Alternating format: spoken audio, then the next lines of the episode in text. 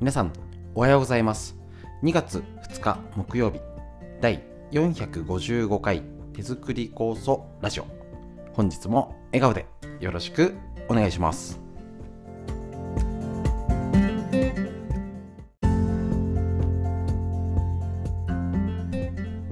こちら手作り酵素ラジオは埼玉県本庄市にあります芦沢治療院よりお届けしております。私の母親が手作り酵素を始めて35年ほど経ちまして北海道帯広市にあります十勝金星社川村文夫先生に長年ご指導いただいておりまして家族で酵素のみ治療院ということで酵素の仕込み会勉強会代理店ということでやらせていただいております。で、えー、とこちらラジオ、えー、とコロナの影響で新しいお届けの仕方を挑戦中のこの耳から学べるということで大変好評いただいております。とね、直接会うとか仕込むとかは自分で仕込みましょうでその酵素をどう活用するかっていう方法をいろいろお届けしておりますのでぜひぜひですね聞いていただければと思いますと今日はね、えっと、甘酒の話とえーと、脳のことみんな知りたい東洋医学の知恵というラインナップでね今日もお届けいたしますけれども大変ねあのテーマ別に分かれたのも、まあ、難しくないようにはするんですけど一応酵素のこと腸のこと微生物発酵とは何かっていうのはちょっとね深い話を簡単にご紹介しておりますのでぜひぜひ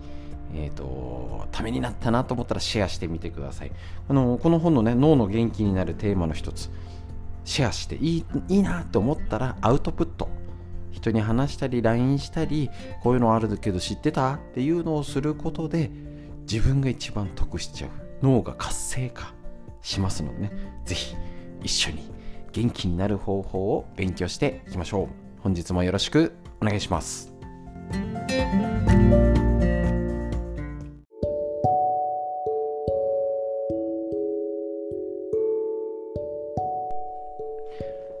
甘酒についての解説していきたいと思います。ちょっとねあのこちら参考本前橋健二先生と天子陽子先生というね、えっと、大学教授と料理研究家の方の、えっと、アスコム社より出てる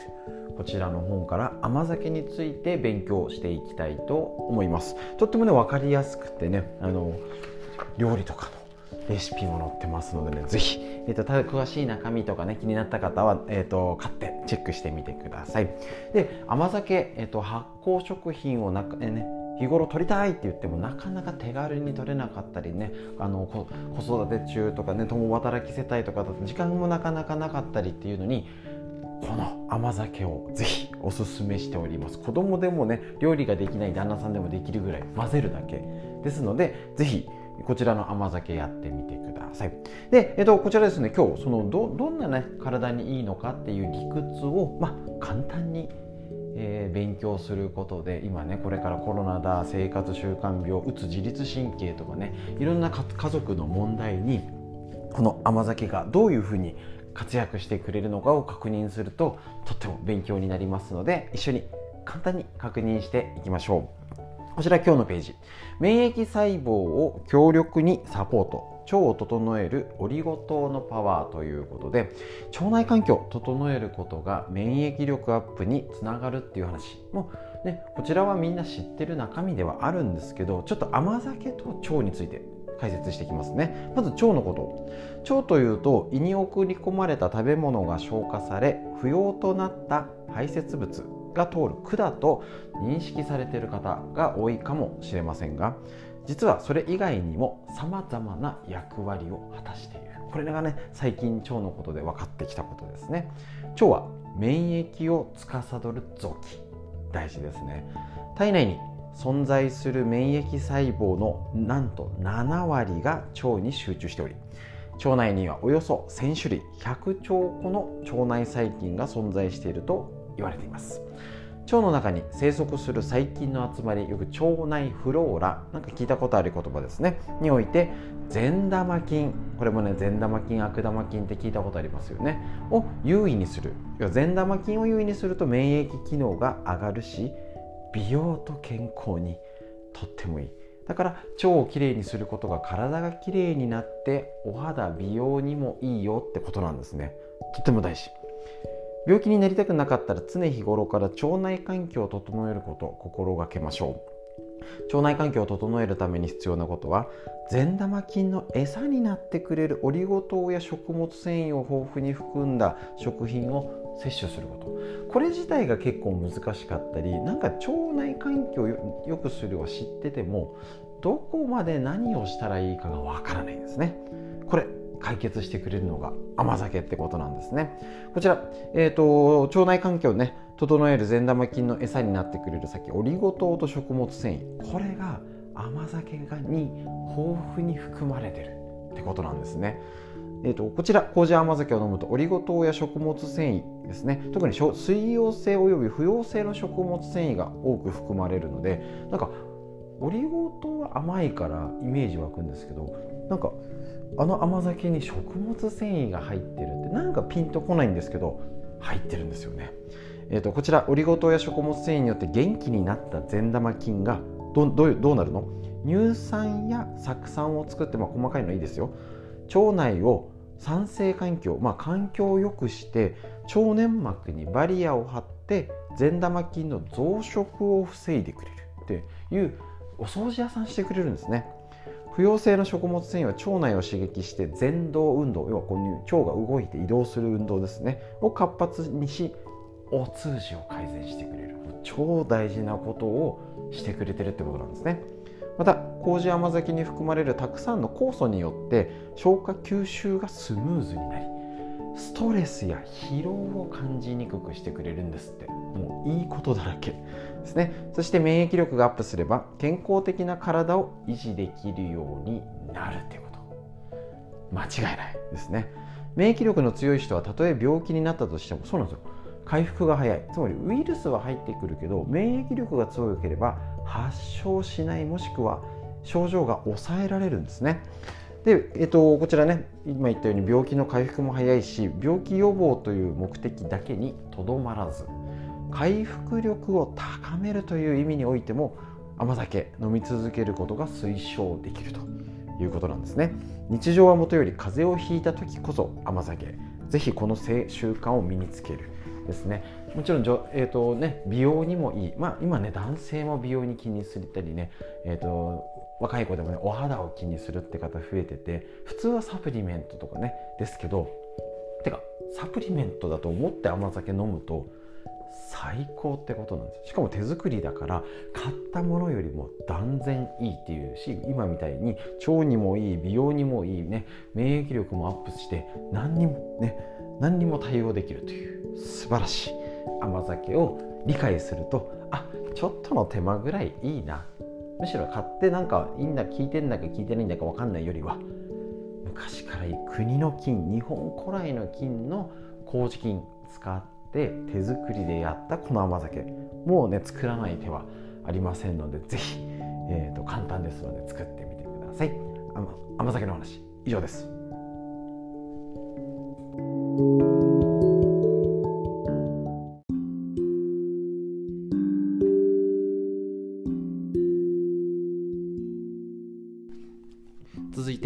元気にする本。40歳から始める脳の老化を防ぐ習慣。和田秀樹先生の夏目社、えっと、夏目社ディスカバー形式より。お届けしたいと思いましてこちら。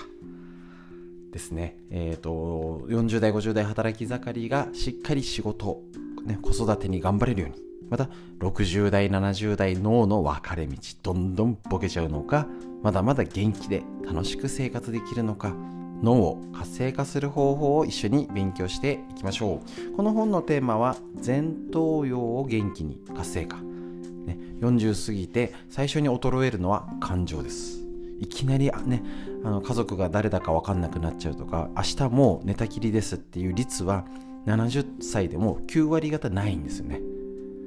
じゃあ今何衰えてるの？前頭葉。それを一緒に勉強していきましょう。今日のポイント。行動言葉と行動をセットにする。仕事ならやるといったやることやるべきことをきちんと実行するのは当たり前。それができればできなければ信用を失いますから誰もが必死になってやり遂げます。しかしプライベートや家族のことましてや自分自身のことになるとまあまあね別に仕事でもないんだしそのうちやればいいやとかついつい先延ばしにしてしまうとか悪くすると放り出してしまうなんてこともありそうです。結構ね家庭でって男性もそうねありがちなんですよね。外ではいい顔してじゃないですけど男性だけじゃなくて女性もあるんですけどね、往々にして、えーと、すげえ外ではいい感じなんだけど、家だとね、なんでそんないい加減なとか、もう自分勝手なんだからって言いたくなっちゃう。人もいるんですけどね。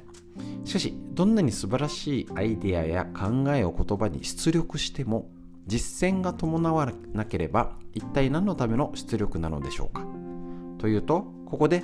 だから余計なことを言わないに限ると言いそう言いそうだな考えを口にしなくなる人はやることもなくなって言うまでもなく脳の老化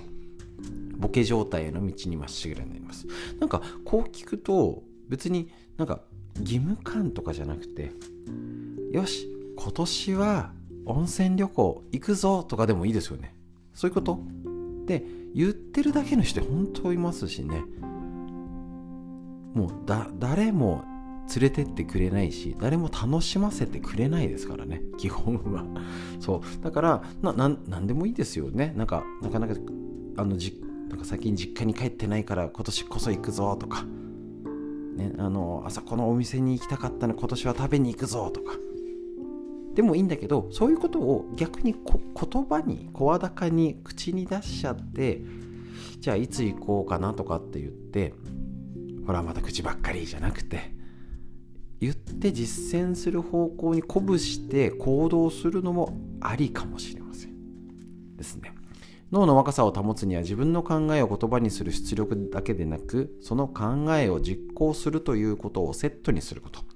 むしろ行動するために言葉に出すぐらいの気もあ言ってるじゃん。すいません。先に言っちゃった。行動するために言葉に出すぐらいの気持ちになること。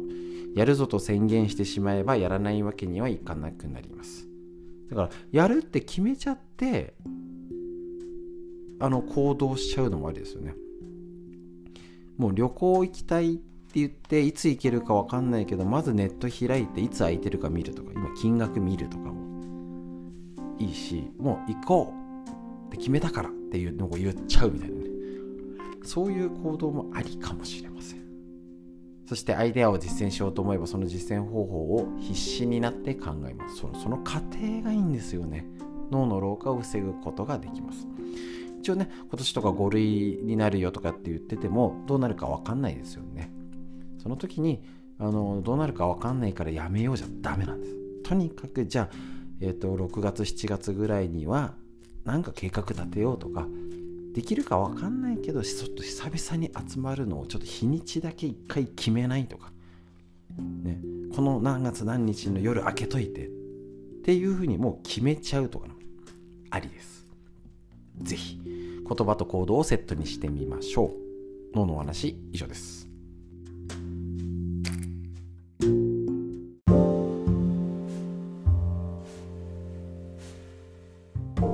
続いてみんな知りたい東洋医学の知恵こちら参考本緑薬品漢方堂の毎日漢方体と心をいたわる365のコツ桜井大輔先生の夏目社よりお届けしております。とっても参考になりますね。ちょうどね寒い時ですしえっ、ー、とあちょうどいいですね今。なんかちらほら出始めてるんだか風邪なんだかわかんないよって言ってたこの今日のページ2月2日。冬のうちの対策が春の花粉症を軽くします。間違いない。春に悪化する花粉症の症状を軽減するためには実は冬の間に体を整えておくことがとても大切です季節の養生というのは次の季節を快適に過ごすための備えですから冬から始める花粉症対策では花粉など外敵に負けない体づくりをすることが第一ですとにかく腸もそうですよね。元気にする。外敵である邪気から身を守る防御の役割を果たすのは、体表を取り巻く液、防衛の A に気持ちの気、液というバリアエネルギーです。花粉症の症状を軽減するには、この液を十分に体内に溜めて、体を守る力を高めること。液を高めるには一朝一夕ではできないので、冬のうちから体質改善に努め体調を整えておきましょう。具体策は56と64飛ぶな。これがちょっとこの本の難点。ただこの聞いて分かりましたかね？体表を取り巻く液が多分常在菌と思ってます。私の解釈で。でそれを守るバリアエネルギーをこのコロナの3年間で殺してます。というと花粉症が出やすくなったり症状がひどくなったりもしくはもちろん違う形で出る肥満だったり老化。とかですね、えっと、他のアレルギーで出るっていうパターンもありますから花粉症だけひどくなるとは言い切れないんですけども条件は悪いよね。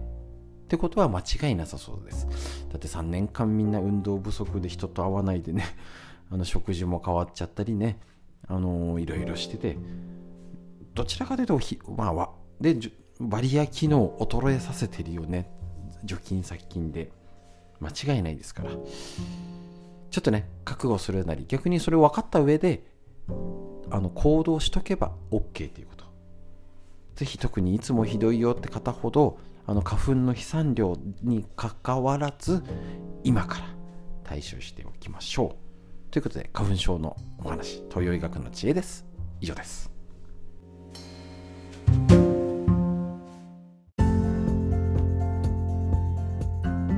はいということで以上になります。最後にお知らせになります。3月5日、え、ー、とですね、えーと、健康を考える会ということでです、こちらやりますけれどもね、これからまたね、細かいことが詰めていきますけれども、午後からやりましてですね、また、えっ、と、お知らせしていきますので、えっ、と、いろいろね、申し込みフォームとかを作成中ですので、お待ちください。日にちだけ分けといてくださいね。リアルタイムで参加できなくても、午後、えっ、と、またね、あの後で録画版として見直せますし、えっと、一応こちらは DVD で用意できたらなとも思っておりますので、えーと、酵素のこと基本を知りたいという方ぜひ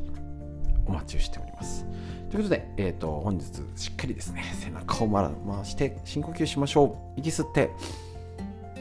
吐いて背中回して上を見上げてしっかり笑顔で空に向かって息吸って。吐いて素敵な一日が始まりました。皆さんにとってより良い一日になりますように。本日も最後までお聴きくださいましてありがとうございました。